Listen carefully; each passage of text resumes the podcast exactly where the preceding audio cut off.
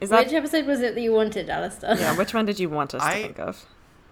I thought I did enough. I thought I researched this. Okay, I I was thinking non-Newtonian fluids, which I guess was season one. That's episode episode That was one. the first That's one. That was the the very first episode. I don't know why I. Oh my but I thought I looked this up. Wow, I'm dumb. Okay, anyway.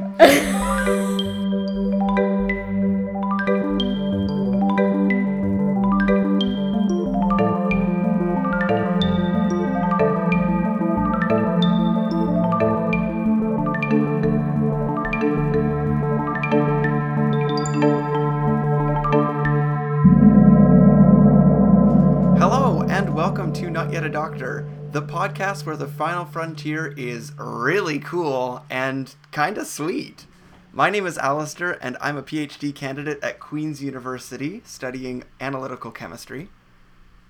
My name is Sienna, and I'm a neuroscience PhD candidate at McGill University. Um, my name is Beth. I am a physics PhD student at Sapienza University of Rome. And we are your PhD 3. To be. Doobie! All right, I am so excited for this episode today. You have no idea. I honestly have no idea. Really? Yeah, I've been wait. I've been excited to find out what it is because you guys, you've been like so excited to do it, and you haven't told Yeah, us anything yeah. about it. Okay, I kind of. But so space ice cream. That's my best guess right now Oh, what? because Final Frontier is obviously space, and then cool and sweet is obviously ice cream. So oh, damn. Sienna's just too intelligent, really. Yeah, Sienna's far too intelligent for the both of us. I'm sorry, Beth. This is because because you're Sienna. You're kind of right. yes, yes. no way, actually. so the title of this episode. Uh, Well, let me just let me just explain to you what we're going to be talking about today. Today we're talking about dark chemistry, Okay. Okay. and Never heard of that. okay, neither had I, but Okay. we have a guide on our journey through dark chemistry today. And so Okay, I'm going to let him introduce himself. His name is Dr. Sergio Ioppolo from the Queen Mary University of London. So here is his All right. introduction. Hello, I'm Sergio Ioppolo. I'm a physicist uh, by training. I did my master uh, in physics and astrophysics at the Catania University in Italy. And then after that, I moved to the Netherlands uh, doing my PhD in astronomy and laboratory for astrophysics uh, at the Leiden Observatory. And uh, in 2010, I, I finished my PhD. And after a brief postdoc in the same lab to build a new system there, I moved to Caltech in California uh, for with a couple of fellowships. One uh, was a Dutch one, and the second one was the Marie Curie um, uh, IOF. It's an international outgoing fellowship. And uh, for with that, I stayed there, spent three years uh, working at the Terra spectroscopy of interstellar ices. And uh, then I came back because that fellowship has a return phase to Europe. And I went back to Nijmegen, which is still in, in the Netherlands, but in a different city. Uh, the, Radboud University, uh, the Felix uh, facility. So it's a free electron laser facility there. And, uh, and from there, then I got a, a Royal Society University uh, Research uh, Fellowship. And with that, I moved to, uh, to the UK first uh, to the Open University for a few years, and then I moved to uh, Queen Mary University of London in 2017 uh, with a lectureship and the fellowship. To do uh, Terra spectroscopy, but also other kind of spectroscopy of interstellar and solar system uh, ICES. And I'm now working mostly at large facilities. So I kept working at Felix, but I extended my work at another synchrotron facility in Denmark, Astrid, and also an ion accelerator facility in Hungary. And so I work with uh, a lot of international people and uh, do different projects. And uh, yeah, basically everything that I do, it's all around ICES, space relevant ices. But I try to study them from different perspectives from basically the vacuum ultraviolet to the Terra spectral range with different kind of techniques. Of what a cool. CV. Right? Of course, it's spectroscopy. so when I hinted this episode to you, I kind of said that we touch on a lot of things, and th- there's more to come. Yeah. Don't worry, I'm just getting started. Okay. But this is Yeah. going to touch on each of our disciplines in some exquisite detail. Um, I'm curious to see how it touches on biology for oh, sure. just you wait, Sienna. Oh, This just you wait. I'm so excited. I'm really Okay. excited too. I was thinking about this this morning too because I was just. I know we often like plug earlier episodes and tell our listeners to go listen to this episode, but there are so many episodes that this will tie into. Um, Yeah. and it i almost was thinking i kind of have had a theme over this series this season um, of episodes but i'm getting ahead of myself so um, Okay. dr Ioppolo is from italy but is now at the queen mary university of london um, and he mentioned that his research basically focuses around looking at space ices which Yeah. i didn't i mean i don't know about you guys I don't know what that means. Okay. Spice ice? Yeah. So, um, I'd never thought about this that ice exists in space, but you know, Mhm. uh, it does. But if for ice to exist in space, that kind of means that there needs to be water in space. So I asked Dr. Ioppolo about this, and here's what he had to say about water and ice in space. Yes, water is uh, the most abundant molecule in the solid phase. By far, yeah. We compare everything to water. So water always is 100% of whatever else we have there. And the components of uh, ices are CO and CO2. These are about in uh, in the low mass stars are about like 30%, 20%. Meth- methanol also could be maximum, I think, about that, or maybe a little less. And then everything else is a few percentage of the water. So really, water is way more than everything else in space. Well, not just in space, but uh, just to be more precise, in the solid phase in space. Because in the gas phase, other molecules could be are more abundant. The most abundant one is H2, which is also formed on the surface of grains, by the way. So there you go, most abundant in the solid phase. Wow. That's amazing. Mhm. I didn't know that. Yeah. yeah. I didn't realize there was so much water in space. No. I know. Th- It, this totally blew my mind. And uh, he said a quick thing at the end there. Um, f- they're formed on the like surface of grains. So we're gonna get to talking Mhm. about what he means by that. But I think we should take a bit of a step back and Yeah. uh, fi- find out from Dr. Ioppolo what is dark chemistry. Basically, dark chemistry it's uh, surface uh, chemistry that occurs on the surface of uh, ice grains with total absence of light. So basically, it's uh, all the chemistry that can happen without an energetic input. With energetic input, I mean photons, cosmic rays, X-rays, and uh, and thermal heating. So these are all other processes that can induce chemistry on interstellar ices but those are not the dark chemistry. So the dark chemistry is just purely atom or radical addition reactions on the surface of your ice grains with no light needed, basically. That's why it's dark. And that's we also use the term dark because it's typical of dark clouds. So those are regions in space when uh, then the dust and gas densities are high enough that those grains basically shields these regions from uh, external light and the only light that you get is uh, is basically induced by cosmic rays fluorescence of uh, H2, and that that that generates some UV light. But that's the only light that you have there is in the field, and the, the flux is very low. So so there is not much light inside these clouds. Though that's why they're called they're, they're called the dark clouds, cold, dark, dense clouds. Okay.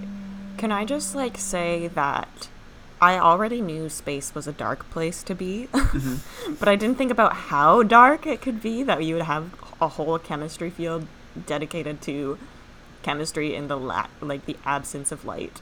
The absence of any Yeah. energy, like Yeah. light, thermal energy. We're talking about places where there is little to no energy. The the most energy, as he was saying, is from like kind of the scintillation, the UV light of molecules. Yeah.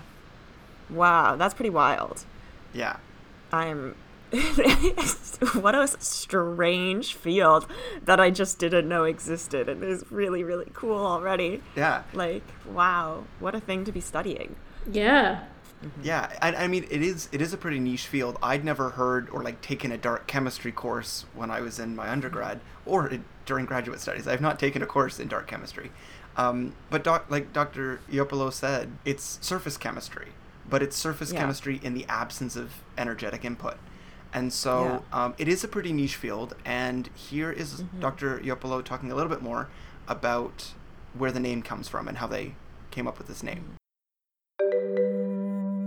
So basically, uh, we we start calling uh, atom addition reactions uh, dark chemistry because also it's kind of difficult to distinguish it from all the other chemistry because that is also still surface chemistry. Surface chemistry is also uh, triggered by photons and cosmic rays. So when you say surface chemistry, you're not really uh, saying what we are doing. So we cannot use that.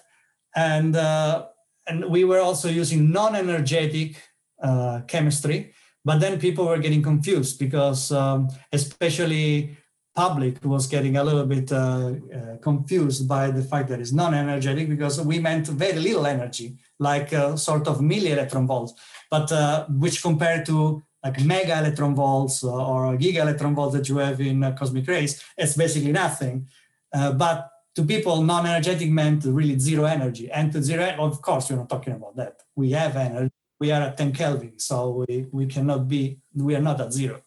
So that was also a little bit uh, weird. And so we we thought, okay, let's call it dark chemistry because it's the chemistry of the dark clouds. So that's why. And also because it doesn't any light. Yeah. Has nothing to do with dark energy though. Unfortunately. That's cool. This is why science is confusing, though. One of the main reasons why science is confusing because we have dark energy and dark matter, which at least I had already heard of. I think maybe they're more common, like things that people have heard of, and they have nothing to do with each other either, which I didn't know until I like looked into them when I was at uni. And mm-hmm. then now we have dark chemistry, which has nothing to do with either of the other two things. but they will like share the dark bit of their name. Yeah. Well, it's like we were saying before, histology has nothing to do with histograms, so Yeah, It's true. Yeah, you're right. that's words true. are repurposed and reused to create new Yeah. meanings all the time in science, Yeah. and they're really inconsistent with what we've used them for before, it seems. Yeah. But no, it's great. I love the name. yeah, no, it is. It's a really cool name. It's exciting. It makes you want to know more. Yeah, exactly, exactly. It gets people in, draws Yeah. people in. Well, and I mean that's what drew me in um, was this paper that I found that talked about dark chemistry, um, and so the title of the paper is a non-energetic mechanism for glycine formation in the interstellar medium. So this is where we're getting into biology, huh? I know what glycine is. Well, this is where I I'm. don't know what glycine is. Well, why don't I take a step back here and I'll let Sienna describe what Oh. uh, glycine is. okay. I mean, glycine is just one of the amino acids that our body uses to make proteins. And so often when people are looking for, I guess, uh, evidence of life in space or just evidence of how life could have formed, they look for the formation of amino acids because amino acids are obviously a key component to how life functions, which is through these long chains of amino acids which make proteins. So glycine is just one of them. I think it's a fairly simple one though. Maybe it's the most simple one. Okay. It is Is the most, the most simple, simple one. one, Alistair? Yeah, It okay. is the most simple. Glycine is glycine is the most simple one, which is why I guess it's easier to look for and people look for it right away because it's kind of the most basic of them all. Mhm. Basic building That block, and you makes can probably form other ones off of glycine, right? Like if you make glycine, then probably you can modify it to make others. Yeah. So I've sent I sent a photo to um, our chat. I this It's also the only one that isn't chiral, yeah. Oh, good. I Ooh, didn't think of that. You're right. which is uh, yeah the only other thing. Biochemistry 101. Yeah. Here we go. So for our listeners, chirality is like you can have molecules that look similar, like have the same bond attachments, but are not superimposable, like your hands. Um, Yeah, exactly. It's just handedness, really. Like your hands have all of the same parts, but you can't superimpose them. yeah. And so Yeah. the molecules can have all of The the same mirror parts in a non superimposable fashion. Mm-hmm. But glycine has is superimposable. Okay. I think I slightly exaggerated in that I have heard of glycine, and I think maybe we talked about it in other episodes, but I am extremely grateful to Sienna because uh, other than saying it's something biology, something something chemistry, I wouldn't have had any any more um, knowledge about it. So thank you, Sienna. My pleasure. And just because I think I think I did bring it up in our astrobiology episode. Whether or not it made it into the final episode is questionable, but I definitely I definitely brought it up when we were talking about it because it was also found in those I think Venus's clouds, which is why I think yeah, I think in the episode phosphine and glycine. I think in the episode we talked Yeah. about other amino acids being found in the clouds, and glycine I think was one of them. Um, this yeah, is why I think I had seen a paper on glycine. if you haven't in listened to our so- episode on astrobiology, go and check that out Yes. after you're done listening Yeah. to this one. Listening to this one. Um, so yeah, great explanation of glycine. I couldn't do it any better, Sienna. In fact, I think I just wrote in my notes, "Let Sienna explain glycine." um, some facts I found though uh, about glycine are that there have been. This isn't actually about glycine. It's about amino acids. Um, Okay. There have been 500 amino acids identified in nature, but only 20 Ah. exist in the human body, and I think that's really interesting. Um, Yeah. As you mentioned, glycine is the simplest amino acid, um, and I've sent a photo to our chat.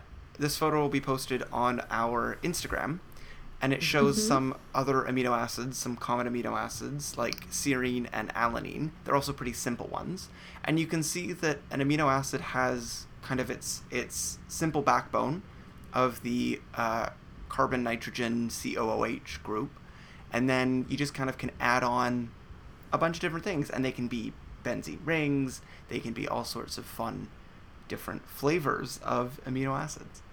So we have all these amino acids, and scientists have actually known for a while that amino acids can be formed in space, which I Mhm. didn't know. I mean, I thought that was pretty cool. We touched on this actually way back in our olfaction episode from season one. Um, Mhm. When I mentioned yes, because remember I mentioned that there's a cloud in space that smells like strawberries. Yeah. Yeah. It's an So amino that's based acid. on the It's not glycine, Yeah. but it's one of those. Um, Yeah. So here's Dr. Ioppolo talking about kind of how we knew that amino acids could be formed in space. We already knew that you could form uh, amino acids in space through photolysis, so through the irradiation with UV photons, or through uh, ion uh, induced chemistry, so basically cosmic rays impinging on your eyes surfaces in space. But this kind of energetic processing, they not only form complex species, but they can also destroy them. So the, the thing that we have with energetic processing is number one is that they are more mostly important in uh, during the formation of stars and planets. So in uh, in evolutionary stages of these clouds, they are much later on than what we found glycine now. So we thought the glycine was formed much later on, much closer to what do we know as a solar system like, and not just an interstellar cloud. And then the thing is that these photons they can break any possible bond that they they want basically because they have enough energy to do that. Uh, so they don't really discriminate and they, they can basically just destroy all this complexity as well.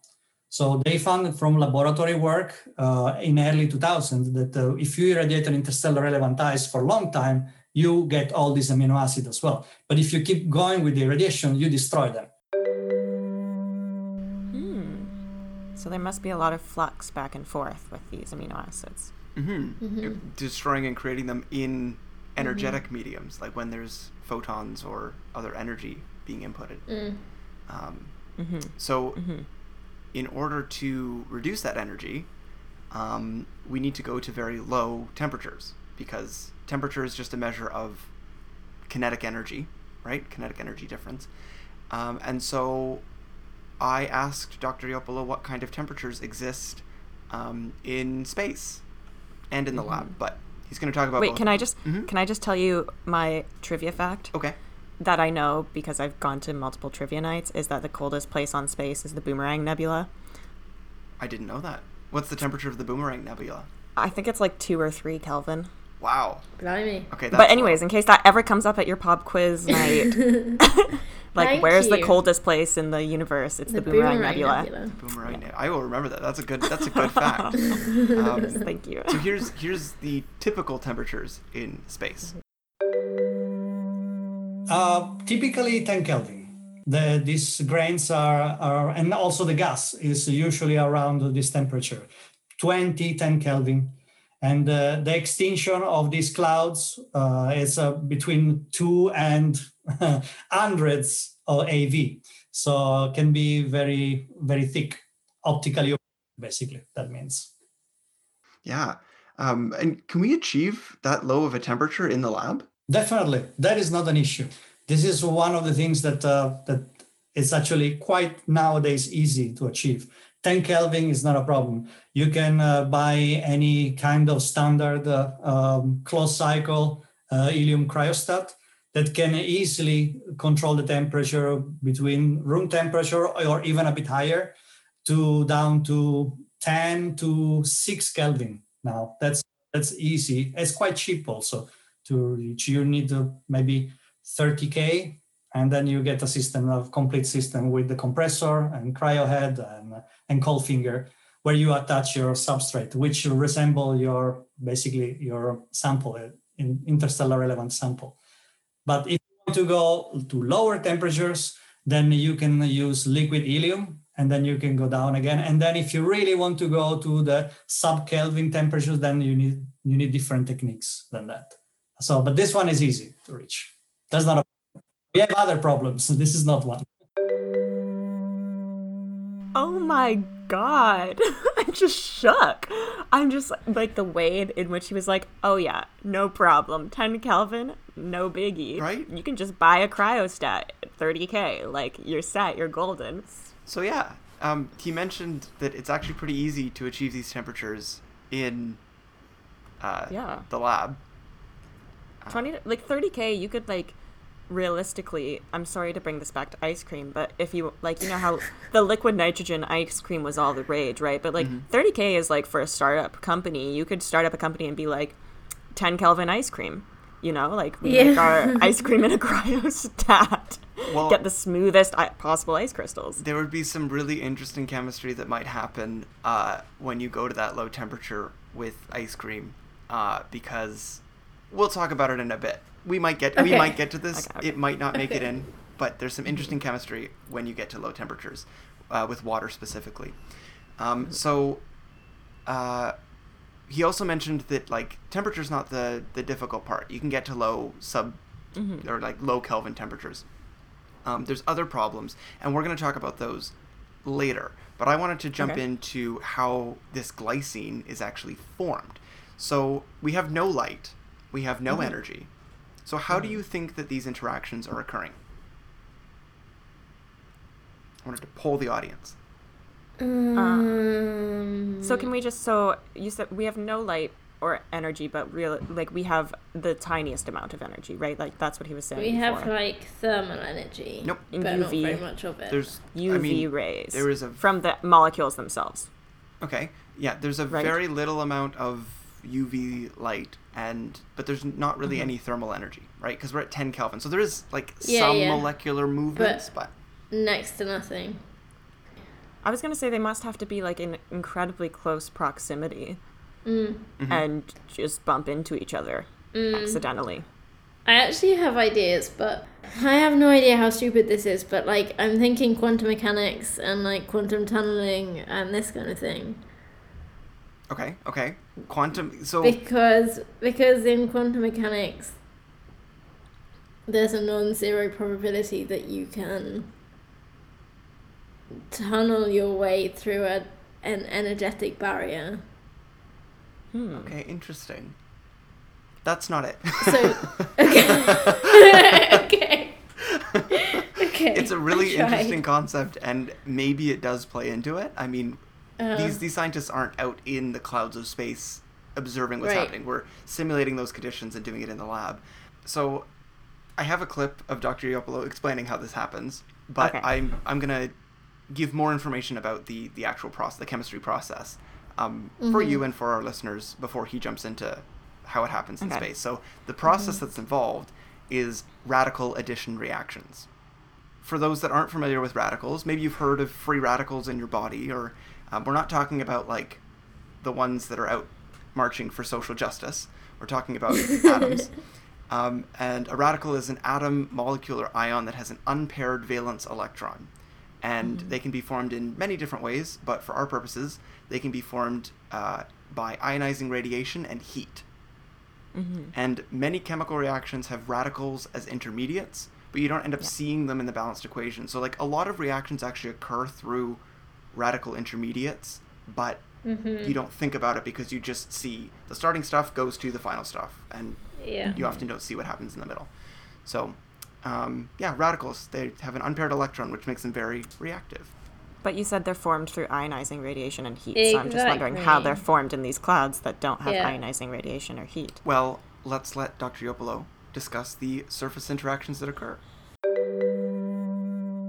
Yeah. So uh, you basically have uh, in these clouds, you have grains that are at say 10 Kelvin, 10, 20 Kelvin. And uh, those are constantly bombarded by uh, atoms, radicals, and, uh, and saturated molecules. They are in the gas phase in the surrounding environment.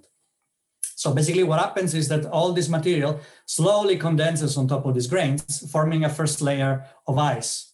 Those material that, if you think about the composition of the interstellar medium, is mostly hydrogen, molecular and atomic.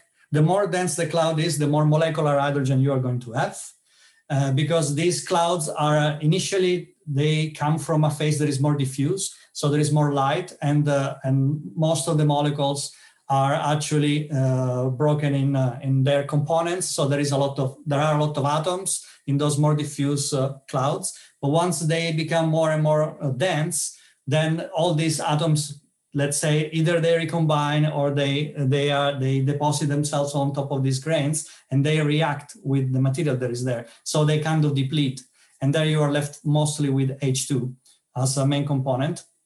Uh, but so basically, this chemistry is induced by this bombardment of, of materials like hydrogen atom, carbon atoms, oxygen atoms, nitrogen atoms. Those are the, with hydrogen the most common, and the others are just like traces. Those are the, still the most abundant uh, species that you get in the gas phase. And then, of course, you have some radicals that were formed in uh, in the gas phase, or some molecules that can be deposited. For instance, the most abundant one that is formed in the gas phase and gets deposited is CO. And that drives a lot of chemistry as well. But that is a chemistry that happens a little bit later in the evolution of the cloud. So, you were right, Sienna. So, yeah. Yeah, I mean, I mm-hmm. figured because all ice, as far as I'm aware, ice always forms from grains, even on Earth, right? Like you see in the formation of a snowflake, you have the clustering of ice crystals around the center that expand outwards. Mm-hmm. This is just like crystallization is a process that happens from, it typically happens from a n- nucleus, I guess, the starting point, mm-hmm. which is a grain. Um, but so, so I guess it's just the, it sounds like it's just the random flying around of atoms. yeah. So we have we have all of these. They're just flying around. yeah, we have hydrogen and these radicals all floating around, and um, Dr. Ioppolo. Can you? Mhm. Sorry, did you have another clip you were about to pick? Because do. I, have a question. Okay, can I just quickly ask what's the difference between molecular hydrogen and atomic hydrogen? Which I think is what he said. Molecular hydrogen is Ooh. H2. Oh, do you want to take Yeah. this, Beth? Ooh. You go ahead. I was gonna I was gonna put into practice my little bit of chemistry knowledge because a molecule is more than one atom. Oh yeah. so atomic true. hydrogen is just one atom of hydrogen, Yes. whereas okay. mo- molecular hydrogen is H two. Mm-hmm. okay, thank you. Yes. And hydrogen is often found on Earth as H2 because it's diatomic.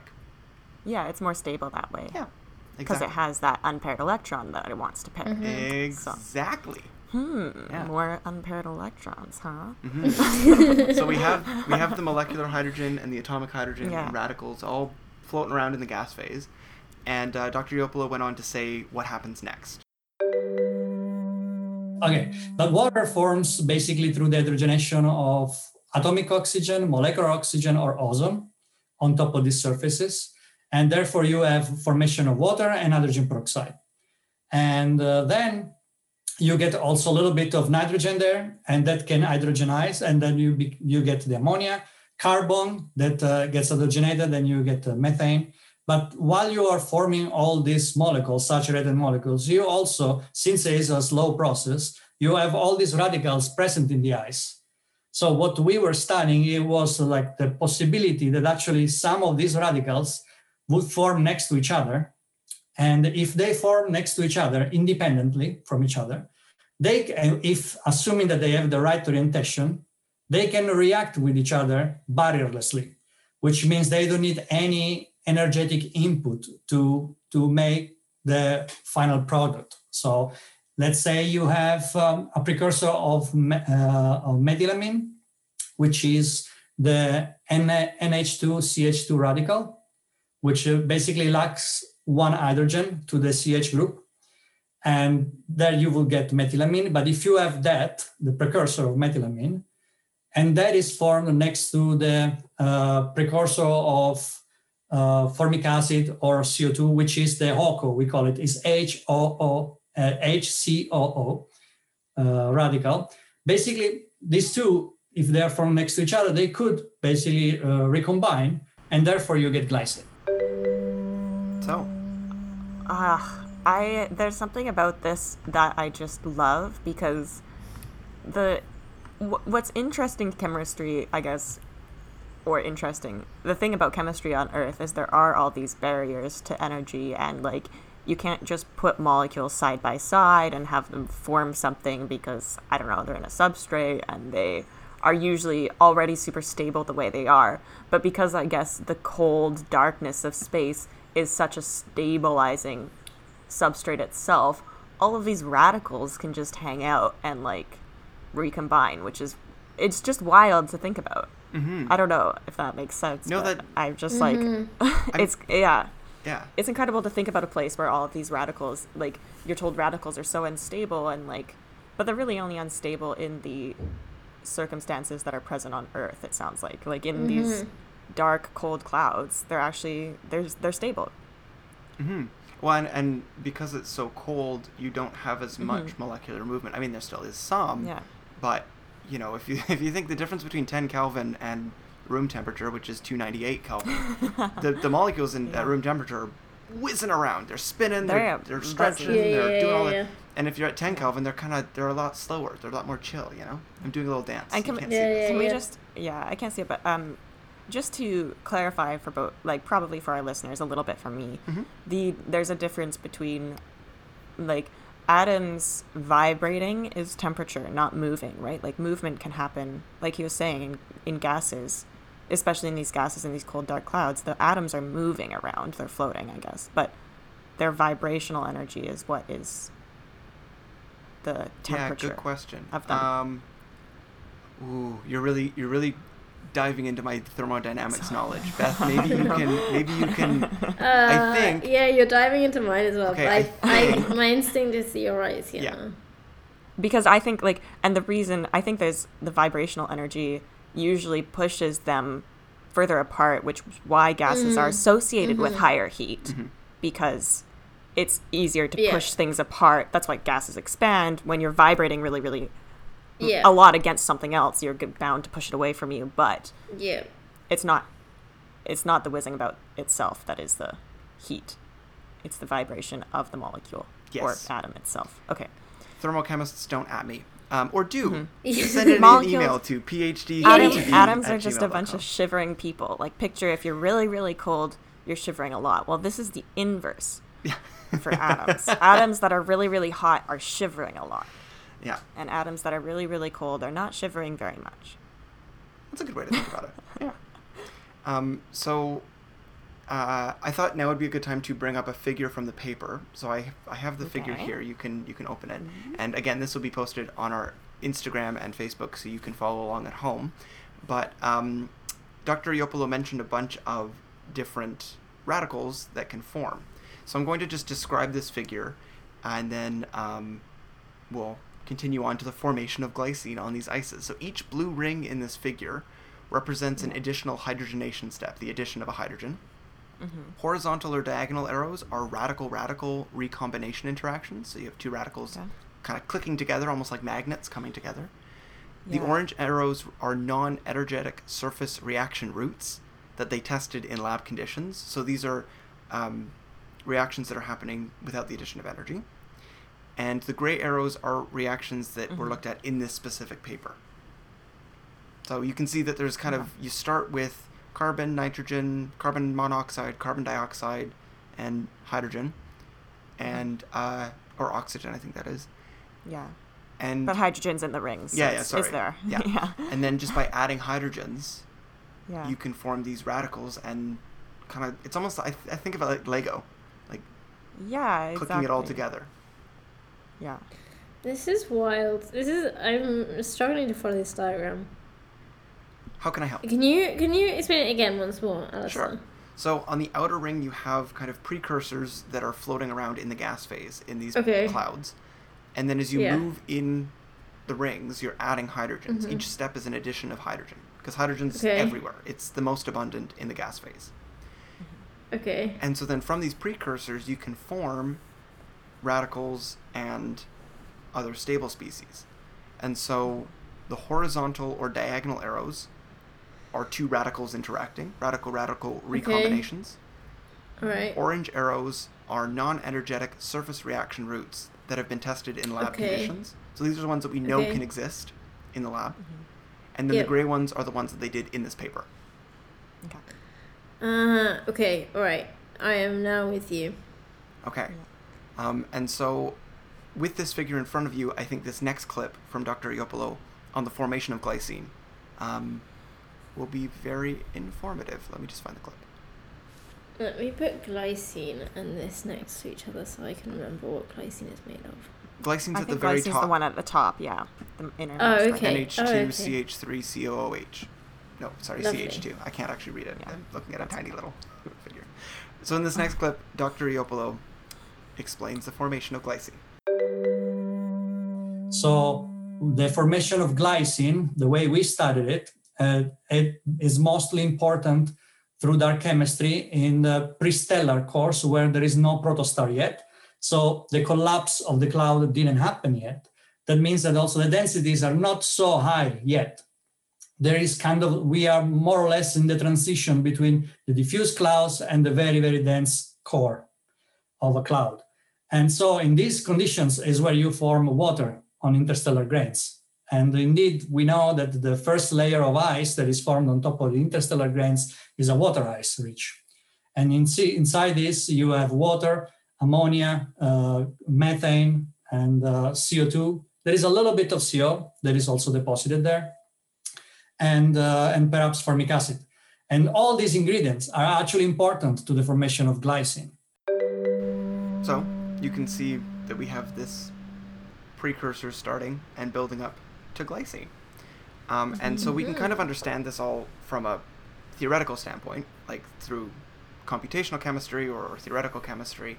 Um, but Or we can just spend thirty thousand dollars and get a cryostat and do it ourselves. Well, exactly. So um, we actually need to confirm this in the lab because Yeah. we can talk about radical radical additions forever, but if you can't actually make it in the lab, it's less useful. So here's Dr. Ioppolo talking about how the lab has confirmed these reaction schemes. So the first thing we did was to try to reproduce these conditions to get the right radicals formed in the same ice, in the same water-rich ice, and see whether those would recombine. And we identified glycine in these ices. Then we went back and we looked into whether we could form the precursor of the precursor, so say methylamine, and see whether methylamine also was formed through the same reaction process. And we indeed found it also methylamine. So from a laboratory point of view, we confirmed this reaction scheme. But then we needed to also investigate uh, the, the, the importance of this reaction scheme uh, into like a space rela- uh, relevant, its space relevance. And so we had to include some models for that, that were actually simulating the conditions first in the lab, test the models, and then back to the space, to the space conditions to see whether, whether actually this will lead to a, an amount of amount of glycine that is relevant to what we observe now in the solar system, for instance. So basically, this is uh, the, the short story. So make the precursor of the precursor and go back from there. I just can't imagine, like, their system must have to be so clean, though, right? Because if you're trying to show that you can form from just starting with water and carbon monoxide and carbon dioxide, that you can form these other, like, glycine. It's not like glycine isn't just around in water, you know, it is. Every, especially well, on Earth, I mean, not necessarily. Well, apparently in space now we've learned, but like making sure that your water and your starting materials are just so clean and not contaminated with any of these molecules you're looking for. Mm-hmm. Because then also these molecules, if they're in them, are going to contribute to the reactions themselves. Mm-hmm. Not so much Mm, that like you really couldn't like if you started with water with a little bit of glycine in it, and then at the end you had water with a lot more glycine in it, you could reasonably predict that that glycine was formed through your mechanisms described. But the issue is, is whether or not that original amount of contamination actually contributed to the reactions and is what did it, not the starting materials themselves. Mm-hmm. I guess you maybe Mhm. there's also mathematical methods to kind of subtract that possibility as well. Well, it's funny you mentioned mathematical methods because this paper, I should say, it was really interesting to read a paper from Nature Astronomy, um, Mhm. not a journal that I really dabble in. Yeah. Um, and the, the the way that it was laid out was a bit different, but they did Mhm. so many different things. It was really interesting that they did Yeah. uh, this lab experiment, which we'll talk more about the formation of these ices in lab in the in under clean conditions, as you mentioned, Sienna. mm-hmm. Yeah. Um, but then, as as he, as Dr. Ioppolo kind of mentioned at the end of the clip, there they had to do modeling to confirm that you know what they were doing in the lab was working. Yeah. And so Yeah. uh, I have a clip here about how relevant their lab work is to actual space conditions through model confirmation. Yeah, there was one key, one key uh, thing that the models, sorry to interrupt you, that they actually find out that uh, because you can imagine that uh, if you start putting all these radicals uh, in the ice and you have to have like two, three, four reactions in line to occur in order to get to your complex molecule, in this case uh, is glycine, well, that, that basically lowers your chances to form that molecule, right?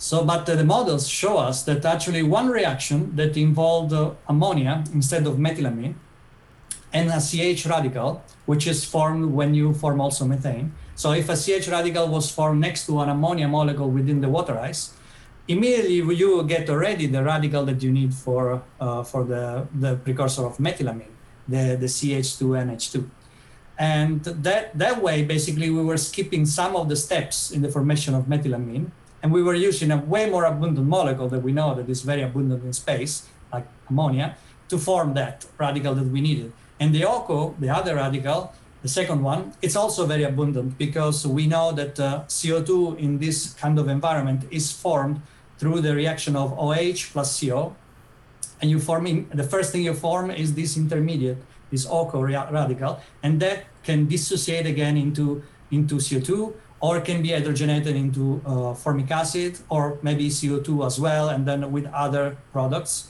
So you, it is a key radical in the formation of CO2 in, in these environments. And we know that CO2 is also abundant in these ices. So we know that these two radicals must be there abundantly. And the, the models tested this route that was not maybe perhaps so relevant in the laboratory experiment, but it is definitely relevant in space and uh, proved that, that our dark chemistry actually allows the formation of glycine, abundant glycine in space in prestellar cores. So you can kind of go backwards and forwards in this diagram. Mm-hmm. Mm-hmm. That's cool.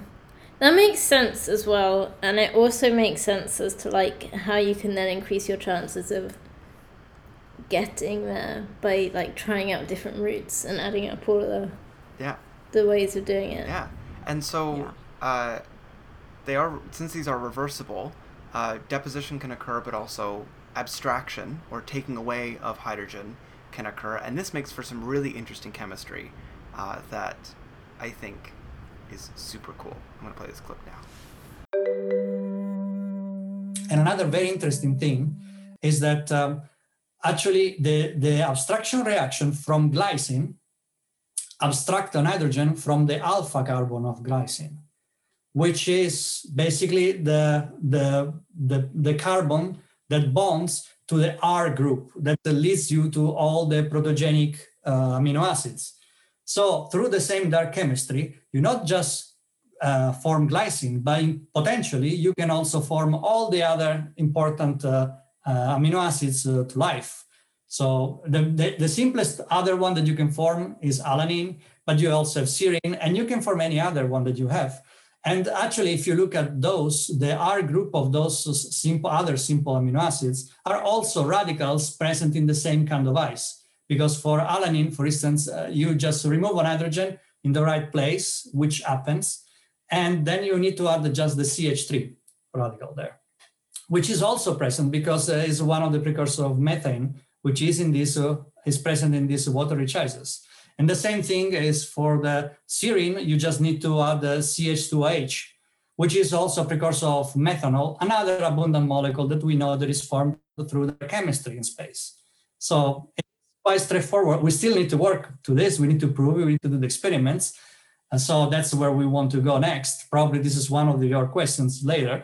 But uh, but but basically, in theory, this is not just proving that glycine is formed, but that uh, all the important uh, uh, amino acids for life, they can form under these conditions through these mechanisms. That's so cool. I when he said that, um, I don't know if I appreciated it during the interview, but in editing these clips together, the fact that the abstraction, the taking away of the hydrogen, is the specific hydrogen on glycine that other amino acid groups have different things on. It's yeah. It, it's perfect. Like it's you can form anything. I would be surprised to see tryptophan, but is tryptophan the one with the benzene? And uh, tryptophan is the one with the benzene and like the one that has five uh, five oh. carbon attached to a benzene. Tryptophan is quite complex. It uh, looks like a W with a closed top, kind of. Right. Right, right. I'm gonna have to go and put pictures of yeah, it. I didn't. I didn't include tryptophan on our examples, but if you look no. at the example photo that I I made, um, you can kind of see that if you just pull off that hydrogen, you can pop on a bunch of different things. And like he said, yeah. a lot of those simpler things are already there, already radicals, yeah. ready to just click on. It's totally like Lego. I just think mm-hmm. It's so. So you don't have to like take that hydrogen, do something complicated to it, and then find your way back to this molecule. You just like happen to take it off, and then no worries because there's something sitting right next to you that's happy to take that space. Yeah, and the other cool thing is that like amino acids are the building blocks of us. Like amino acids are cool, but I think they're really cool because we take amino acids, our bodies take amino acids and form proteins, which, you know, mm-hmm. form okay, I guess yeah. Cells aren't completely made of amino acids, but so Lego like, on Lego on Lego. Yeah, it's like it's the, yeah. it's the building blocks. Yeah. And I mean, yeah. We, yeah, yeah. It's, just, it's thrown around a lot, but it really is like Lego building blocks, yeah. clicking and unclicking yeah, without energy. I just want to remind you, this is dark chemistry. There's there's no energy happening. This is barrier radical interaction. yeah. Um, there's 10 so, Kelvin worth of energy. The big yeah, question. You don't well, need to give them a shove. Yeah. The big question, of course, is how much does it cost? This is what I put in my notes. Was in fun letters. How much does it cost? Because I think it's so cool. Um, I wish that our listeners could see Alice's body language when he discusses these things. I know we should make this a video podcast just for my yeah. flailing arms. Um, but the answer is time. It takes time, and yeah. that is that is okay. the cost. So here's Dr. Ioppolo talking about the timescales that this exists on. Yeah, so that's a very good question because it implies several things. Uh, so first of all, let's start with uh, with space. So time scales in space, as you said, they're very long. There is no problem there. You can go out to a million of years before you actually see a decent amount of molecules formed in these regions. So indeed, the molecule, the, the models that we were running, they were uh, they were running up to 10 to the six years or so. So yeah, we are about a million a year. That was because that was that's the usually considered the time when the collapse starts from a dark cloud. Then you have more or less this time for the colla- for the for the cloud to collapse. But of course, in space, like it doesn't mean that uh, if everything starts collapsing, then it's going to form a star, and and that's like a certain process. It could be that this uh, this collapsing it goes in cycles as well. So then it takes longer for, for this cloud to become a solar-like system. So in principle, you have a lot of time in space for that. And uh, but that's the overall time. If you're looking at the formation of a single molecule, uh, then uh, you can think that uh, more or less on average, you get one hydrogen atom landing on one grain per day in space. So that's more or less the rate that you have and uh, and uh, yeah, that will initiate a reaction that will be basically instantaneous compared to all the other timescales. So we are talking about a very short time for the hydrogen to to move and react into the ice or dissolve again. So that is not going to take long for the hydrogen. And uh, and if you form uh, two species next to each other that they can react, they also will react immediately. So the time scales are very, very, very short in that case. So the reaction time is still what you would expect on Earth, basically. But the the, the overall uh, abundance that you get, it, that is piled in uh, in millions of years. One hydrogen a day, that makes sense. A hydrogen a day keeps the sense like- glycine at bay. um, Have you been waiting long to say that joke, Alistair? No, I just came up with that. In fact, I think a better one would be a, a hydrogen a day keeps the not yet a doctors at bay. Have you had your daily hydrogen? Yeah, no, like one hydrogen a day compared to millions of years. hmm It makes sense how these things become relatively abundant. Yeah. And so I asked Yeah. Dr. Ioppolo, then how do we simulate that in the lab? Because something that's always interested me about space is, you know, things happen on very, very, very large timescales in space. Mm-hmm. Um, That's actually what I said at the beginning of that question was, you know, millions of years. Um, and so we can't really speed that process up. I mean, we can. Like, I'm, I'm always interested how we deal with simulating time in the lab. Mm-hmm. So anyway, here is Dr. Ioppolo explaining how we simulate this in the lab. So it's a very slow process. So imagine that you are a PhD student, not hard for you to imagine, and you have to do this this job, right? And then you you you cannot wait one atom to land on your substrate per day, right? Otherwise you won't see anything. Unless you have very, very good techniques to look at that atom. And that is a different PhD than what I've done. That would be actually very cool. But uh, if you use a system like the one that I used and I built, uh, then you need high fluxes. So the fluxes that we we look at are something between 10 to the 11th, 10 to the 13 uh, atoms per square centimeters per second. So the, we, you have a lots of atoms uh, per square centimeters uh, every second. So yeah, But then, but then, uh, um, PV equals nRT. Don't you risk heating your system up? Or am I just at completely different scales?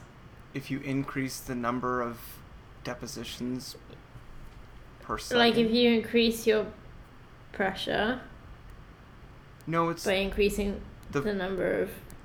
the pressure's not increasing. The flux is increasing. So more. So you send them through and then they go out again. uh, no, Because my like my thing is like if you have a box right, Mhm. and you like send in a load of hydrogen, then the more hydrogen you get in it, the higher the pressure is gonna go. Right, but it's in a cryostat machine that is temperature controlled, Controlling right? the So it's yeah, yeah, okay, gotta be. Yeah, yeah, fair enough. I mean, actually, this is a, this is a good point, Beth. This actually leads into my next clip.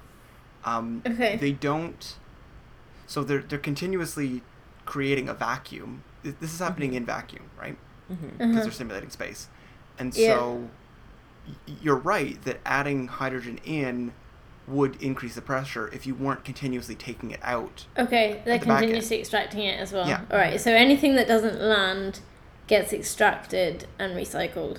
I don't know if it gets recycled, but it definitely gets extracted. Okay, it gets Um, extracted at least. this this works really well into the next clip. Um, I mentioned earlier that there are some serious limitations to the work that they do, and it's not getting to low temperatures, uh, Okay. but it is this thing. So here is the experimental limitations.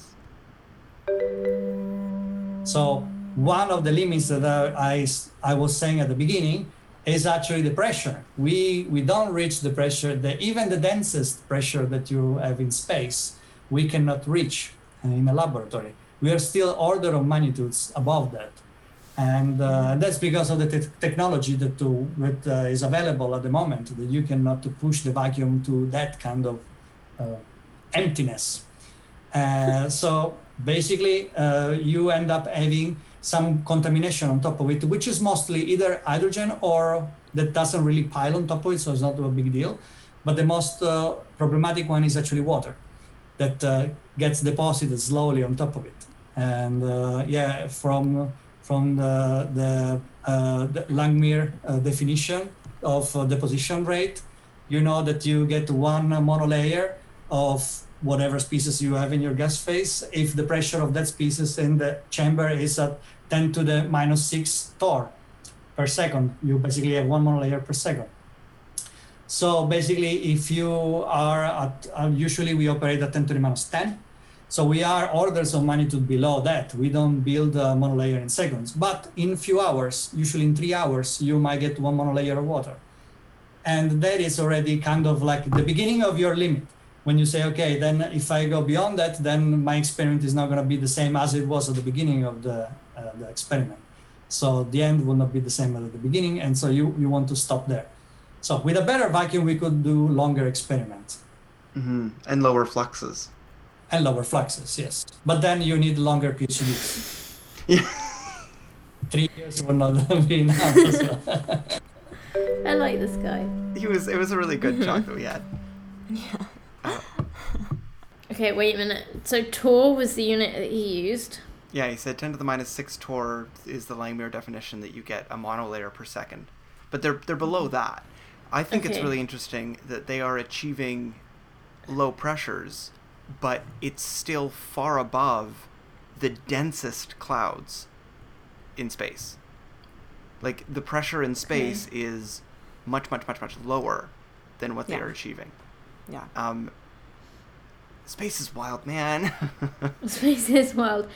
So this episode is coming out after your episode on ETA, and we talked a lot Yeah. about cryostats and Mhm. getting low pressures and stuff. And so Yeah, it's yeah. very similar what they're doing, uh, just Yeah. for a different science. So obviously, I'm a huge chemistry nerd. I do analytical chemistry, and the section on the analysis techniques that they used was kind of a footnote in the paper, which in like papers that I read, it's not the footnote. Like you put in instrumentation, materials, methods, like you know. In this paper, mm-hmm. it was more of a. I mean, they did a lot in this paper, but it was more of a side note. Mm-hmm. That didn't stop me from asking all about the different instrumental techniques that they used to look at glycine in these ices. So the first technique was quadrupole mass spectrometry with temperature programmed desorption. Oh my So, god. You uh, must have been stoked. I'm gonna let Dr. Ioppolo talk about the mass spectrometry that they did. So, and uh, for the for the quadrupole mass spectrometry that we use, we also use a regular uh, quadrupole uh, system. So it's also very commercial, not uh, not cutting edge or anything. You can use something more fancy. There are people using time of flights, for instance, and where they actually can uh, time the, the the moment when uh, your their species reach the detector, and this depends on the mass. So then you have like a selection for the masses but we just use a quadrupole. And uh, for that, we because it's on the back of your of our uh, sample, so we do our experiment on one side. Once we finish our irradiation or co-deposition or whatever, and we are done with the infrared, we turn our sample facing the quadrupole, and with quad- quadrupole quite close to the substrate, we start warming up the ice uh, with a constant rate, and that's the temperature programmed desorption experiment where you actually are uh, basically heating the ice uh, with this rate that you select and you keep it constant so you don't want to change that. But that basically allows all the molecules to come off the ice at a rate that is dependent to the uh, to the heating rate that you have and on the ice that you are actually depositing as well so all the volatile species will come off first and then the less volatile species will come later so to give you some numbers co that we were talking about before, O2 or also N2.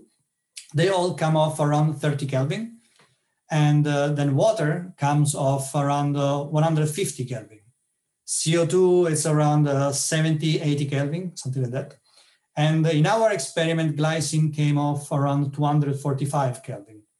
But if you have a pure layer of glycine, so if you have a lot of glycine that is not embedded in different ices, so in our case, we had a lot of glycine, glycine that was formed in isolation.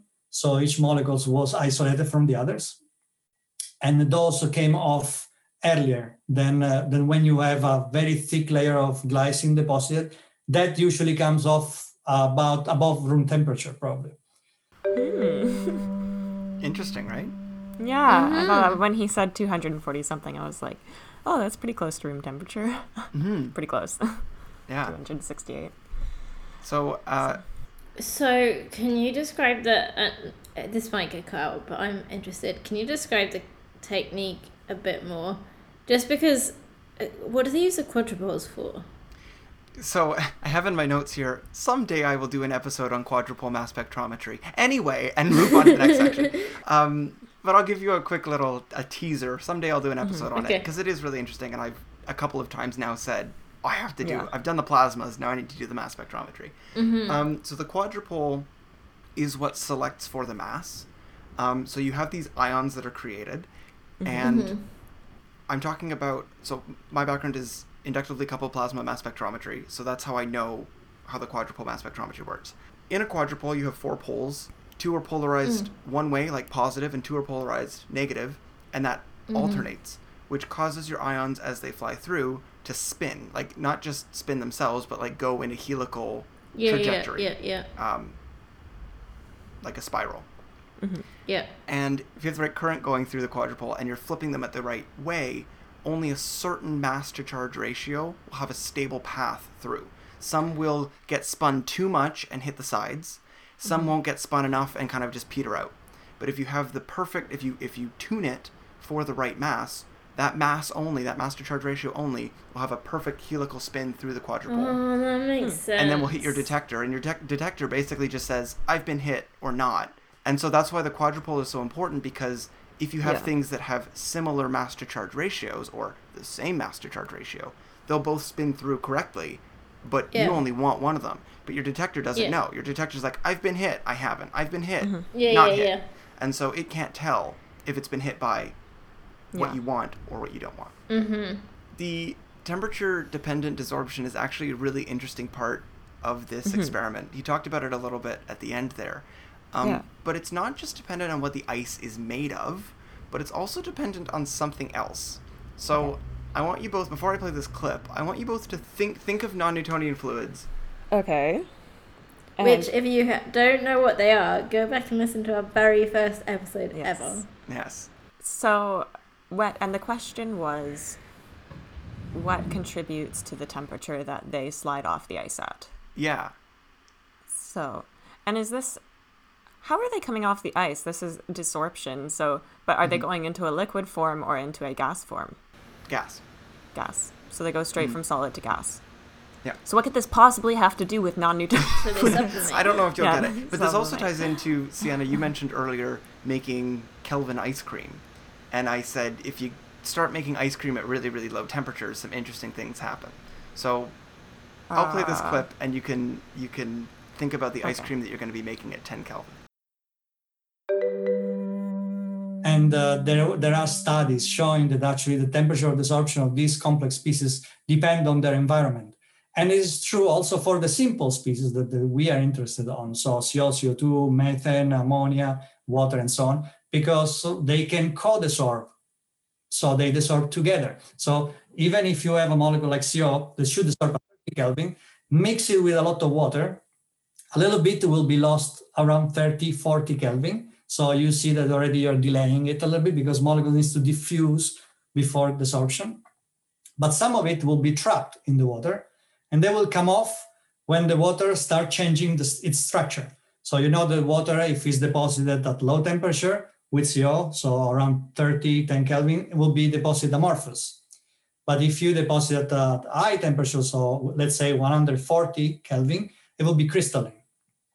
And uh, so there is the crystallization process that happens at higher temperature in the in vacuum. And uh, what, what happens is basically the water is restructuring. And so all the volatile species that were trapped, they suddenly find their space through to, to leave the ice. So you have basically what uh, what we call like a volcano effect that at some point you get a lot of lot of molecules coming off the ice because of this restructuring of your uh, or lattice and if you deposit water ice at higher temperature you manage playing a bit with the pressure then in, you can also get instead of cubic you can get hexagonal crystalline water ice so you can really play with your parameters to get the kind of structure of the ice that that you want and that's something that i was studying when i was at caltech with the Tera spectroscopy because it's very sensitive on the structure of the lattice of your ice. So I was studying crystalline water ice, amorphous water ice, and they were giving us completely different uh, spectra in the terahertz. Oh yeah, that's actually all in, in complementary important information that you need. Very cool. So it is, yeah, it's about the mm. frozen structure of water. Mm-hmm. That's kind of fascinating. So this amorphous structure just traps all of the radicals in it. There's no mm-hmm. holes for it to slip through, but then when you warm it up, we're talking still ice though, warm water, warm water ice as opposed to cold water ice, then it starts to crystallize or like reshape itself, and then these radicals are like, oh, we're free and run out. yeah, exactly. That's pretty extraordinary, really. Yeah. Yeah. And amorphous solids are just solids that don't have a organized structure to the or- orientation and placement of their atoms Exactly. and molecules, I guess. Like glass? yes, glass is Like an amorphous solid. glass, right? Yeah, we Yeah. we did have that in the maybe that was in our quiz was episode. in- The quiz episode. We had a question on what is glass. Oh, it was the quiz. See, it was the quiz. um, so Sienna, but uh, I thought it was also interesting that he's done research into using lasers to change the crystalline structure of Yeah, water ices. right. Um, so again, Sienna, if you want to Mm-hmm. make this 10 Kelvin ice cream, you need to get some lasers and some cryostats, and Mm. you're gonna have the coolest ice cream.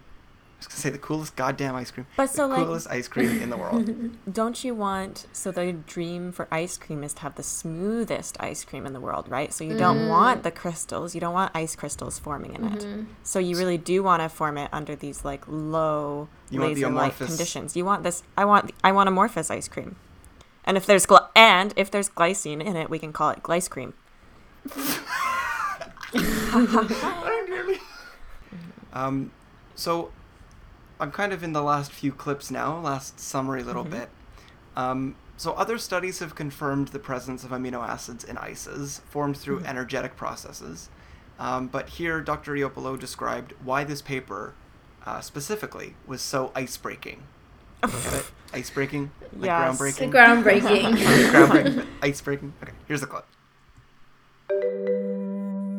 And one thing that also was found was that, uh, that most of these uh, amino acids were more mostly resilient when they when they so they survived inside water-rich ices more than any other kind of ices. So if they were pure, they were easily destroyed. If they were mixed with something else, they were surviving a little bit more, and water was the environment where they survived the most which is great for us because all the glycine that we form is actually in water ice. That means that whatever was formed earlier on in this in space might survive throughout the formation of a star and planets and can be directly included into comets.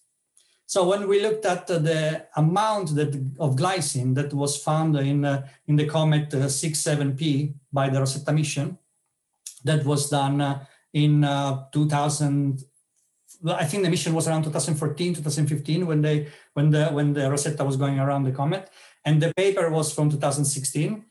And they detected glycine there, and uh, their abundance of glycine is uh, is just about a little bit more, or like the double of what we found in our experiment and our models combined together, which means that at least 50%, uh, according to our models, 50% of the glycine that is in this comet might have uh, actually an interstellar origin, as was also by the author of this paper. So their observation also suggested that glycine was not formed in the solar system, it was formed pri- prior to the solar formation of the solar system.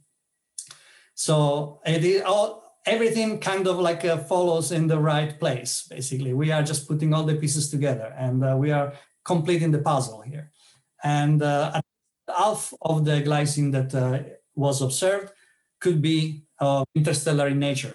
So that's that that, and we actually specify that comes before the formation of the protostar. So pre-stellar.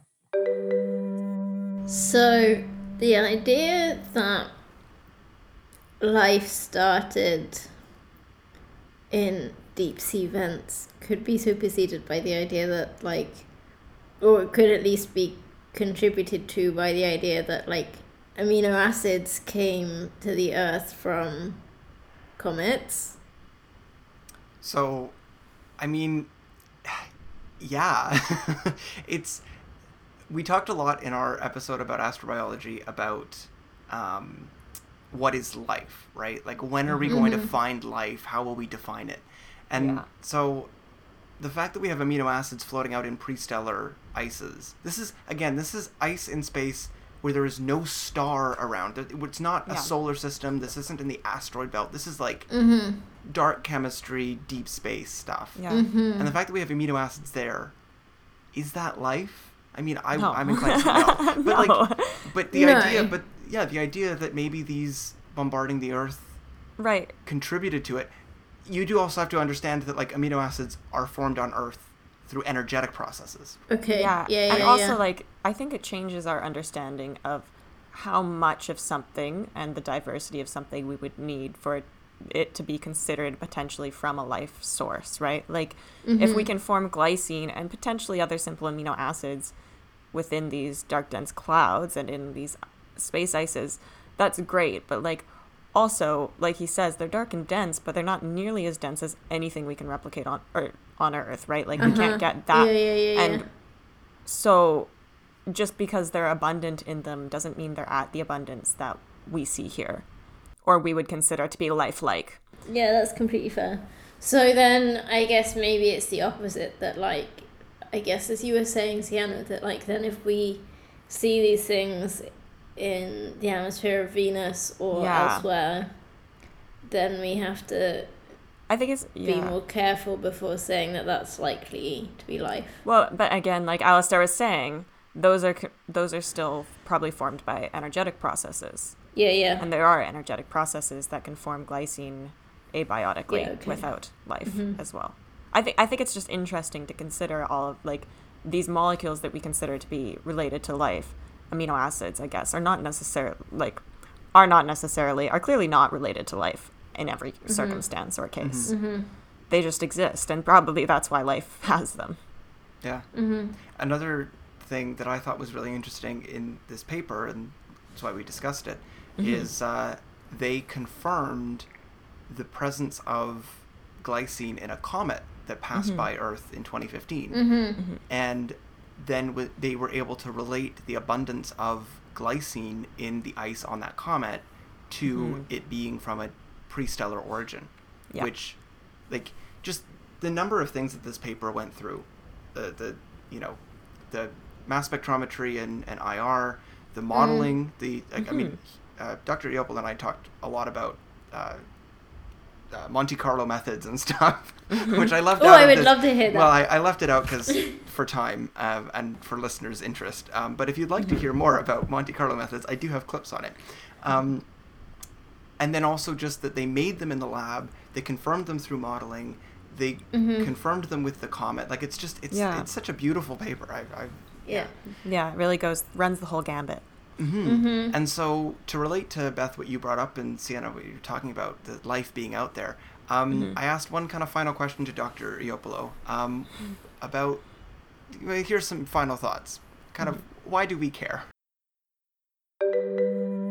Well, the, the important message here uh, is that um, uh, energetic processing, so photons, will dissociate molecules uh, without really distinguishing what kind of bonds you have there. You just start breaking bonds apart if you have enough energy to do so.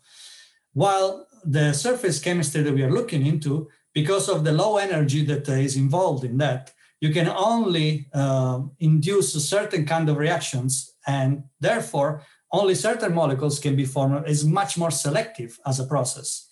And because, as I was saying, you can subtract hydrogen from the alpha carbon of glycine, if, and we know the glycine forms through their chem- chemistry. So through their chemistry, you can also form all the other important uh, uh, important uh, um, uh, amino acids for life. And that means that if those molecules and all these important molecules are formed in space, uh, even before stars and planets are formed, that means that uh, all this uh, high uh, complexity, chemical complexity in space, is way more ubiquitous than we thought before. And uh, the degree of complexity, we still don't know. So we don't know where the limit of that is. And so it is way more likely that life is elsewhere than just on Earth. It is true that the solar system is quite special. We don't see many many solar systems like out there. There is always something that is off. It is not just like our system, not like our planet. But because all the ingredients are out there, probably even before stars are formed, there is a very likely uh, probability that uh, there are other systems. As soon as you have the right conditions, you should be able to form some kind of form of life or or something similar to life because you don't need all the conditions that we have in our solar system to get everything there and form there. You have a lot of stuff already everywhere. So that's the that's the main message that uh, is uh, it's quite important i would say. It's one more little step in understanding this kind of process that lead to the formation of life in space. So again moving away from our unique conditions that we always thought that we were in the center of the universe right? So yeah we're not as special. Exactly. Another another indication that we are not so so special. That's cool i think. Yeah, I agree. yeah. Hmm. thoughts? Feelings? I have complicated thoughts and feelings about this of just because these amino acids are everywhere in space. Like I said before, he already talked about it not being very dense and it probably not as abundant, but also the fact that life like l- life probably isn't existing at 10 Kelvin and we know that once you introduce light and heat energy these molecules break down. Like to me it doesn't follow that just because these molecules can be made in surface chemistry without energy doesn't mean once you introduce energy they can't be unmade. That's right? and that true. doesn't mean That's they're going to also then accumulate all in one spot to create life. Not that i don't think there isn't i think there's a huge potential for life out in outer space but this this logic doesn't make sense to me but I, I i i think it's a like it's yeah there's a good point to be made about the fact that there are complex molecules out throughout space or more complex than we suspected maybe originally. I guess maybe like the more places you find that make or in which things like this can be made, the more probable it is that they're also being made into systems that we would know as life. mm-hmm. So I guess like I get I do completely get what you're saying, Sienna. Mm-hmm. On the other hand, maybe just like a balance of probabilities means that like the more times you find this kind of thing, like the more improbable it is that life isn't out there. yeah, yeah maybe it's interesting also of a, like we know that life exists in space because we are here and the earth is here Yep. right like so we already know that so i think it's more interesting to think about how these molecules could contribute and how that tells what that tells us about their existence in space and our own existence whether or not they're evidence that this happens again Yeah. i mean i think there's better i think the fact that we're here is better evidence for the fact that it could happen again you know hmm. I agree with that. it's a good point But I think, I it, I think- think I think it's an interesting additional piece of evidence to how maybe it could happen or how Yeah, yeah. how much more like yeah the idea of amino acids being sort of unique to Earth and life is not true. Mm-hmm. It, Yeah. They're not unique to Earth and life. They're in dark dense Yeah. clouds where there is no life, presumably, Yeah. unless it's like an incredibly different life form that we would just never understand. Like I think it'd be hard for us to understand a life form that exists at ten Yeah, Kelvin. yeah. That's Mm. life, but Yeah. Yeah, definitely. And I think like I went into this interview and kind of this episode today Mm-hmm. with not even understanding that ice existed in the Yeah. dark, dense clouds of space. Yeah. Um, like that concept, and that was kind of a given for this paper. When I when I went into doing the research Yeah. for this, I was kind of drawn to the fact that there's ice in space, like ice clouds in space. There's glycine in these ice clouds, and now here we are talking about the building blocks of life being formed Yeah, way out yeah. in space. And I, I, I agree, Sienna. I think that the logic is uh, maybe And maybe it's just that like amino acids are the building blocks of proteins, but they aren't the building blocks of life. We don't know Sure. what the building blocks of life are. that's I very think Yeah, would be maybe the where it falls short for me. Yeah, and I but I think also like this kind of stuff contributes to our understanding of space and informs how we go about searching for life on other Yeah.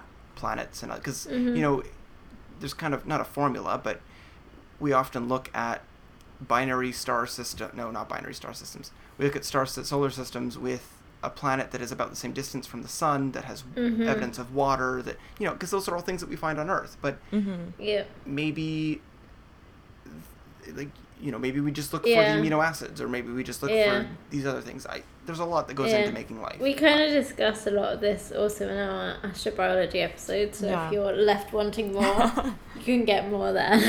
Yeah. check out sienna's episode on astrobiology another Yeah. really great interview episode yeah. But I always think like I think it's super interesting to find out because like we're looking at so many layers of complexity, and so like we're starting with things mm-hmm. that are really really simple and can't be divided if you really go way into physics realm. But then we're moving up these layers and layers of sort of exponential complexity of things, and mm-hmm. glycine in these dark dense clouds is way more complex than what maybe what we thought was in space but it's mm-hmm. still not nearly the level of complexity of life. Like it's exponentially still far from that. But it tells us more yeah, yeah. about the composition of space and how we can kind of traverse up and down these steps Mm-hmm. which i think is interesting mm-hmm.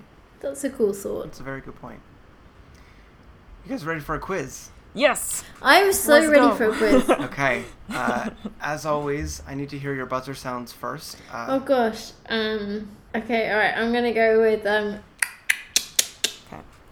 That's like the building blocks of life going. No, that's the building blocks of the amino acids like going together. okay okay yeah okay and mine is just going to be ice cream Of course it is.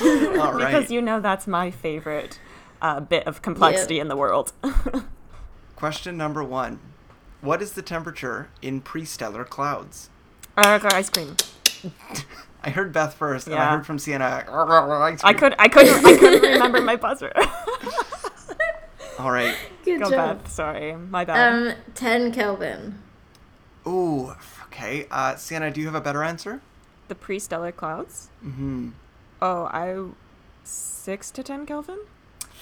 Sorry, the answer I have here Ten to is- twenty Kelvin. Uh, the answer I have here is 30 Kelvin? 18 degrees Rankine. Um, what? you never said anything about Rankine in this episode. Honestly, Beth, I, Beth I gets the quit. point. This qu- quiz is over. Beth gets the point. It's 10 Kelvin, which is Okay. 18 Rankine, which is negative 263.15 Celsius, or negative 441.67 Fahrenheit. so ten Kelvin. Why did you do that? because I because I also wanted to tease an episode on units because we talk a lot about units, and someday I'm going to do an episode on units. Oh my god. But Okay. if you're curious, Rankine is the Kelvin equivalent for Fahrenheit. Okay. Rankine I is to wasn't, but Kelvin thank as Fahrenheit is to Celsius. Mm. I know you didn't care, but I cared, and I wanted to put it in. I I enjoyed it, Good. but I also hate you. That's why I put it in. Point to Beth. okay. With no light or heat, sorry, question two. With no light or heat, through what mechanism is glycine formed? Uh, ice cream. I heard Sienna. Um, so with no light and heat, it's formed through the surface chemistry of bumping into grains and forming these sort of sheets of ice, and then through the combination of like little free radicals that are sitting next to each other when they, these sheets of ice get bombarded with hydrogen and other molecules, sort of thing. They build up, they sit next to each other, they exchange electrons. Well, I'm so glad that Sienna buzzed first, and that Alistair realised that Sienna buzzed first because that was a way better answer than I could have ever give, given, so I didn't have to embarrass myself by by not giving such a good answer. Yeah, okay. Uh, point point to Sienna. All I have written is barrierless radical additions, but uh, Oh, yeah, I guess that's the technical term for molecules, radicals sitting next to each other you got and there. bumping electrons. yeah, with no light or heat. Yeah. Okay. Uh, question the third. Name a precursor to glycine in prestellar ices. Uh, ice cream. I heard Beth first this time. Mm-hmm. Um, uh, carbon monoxide.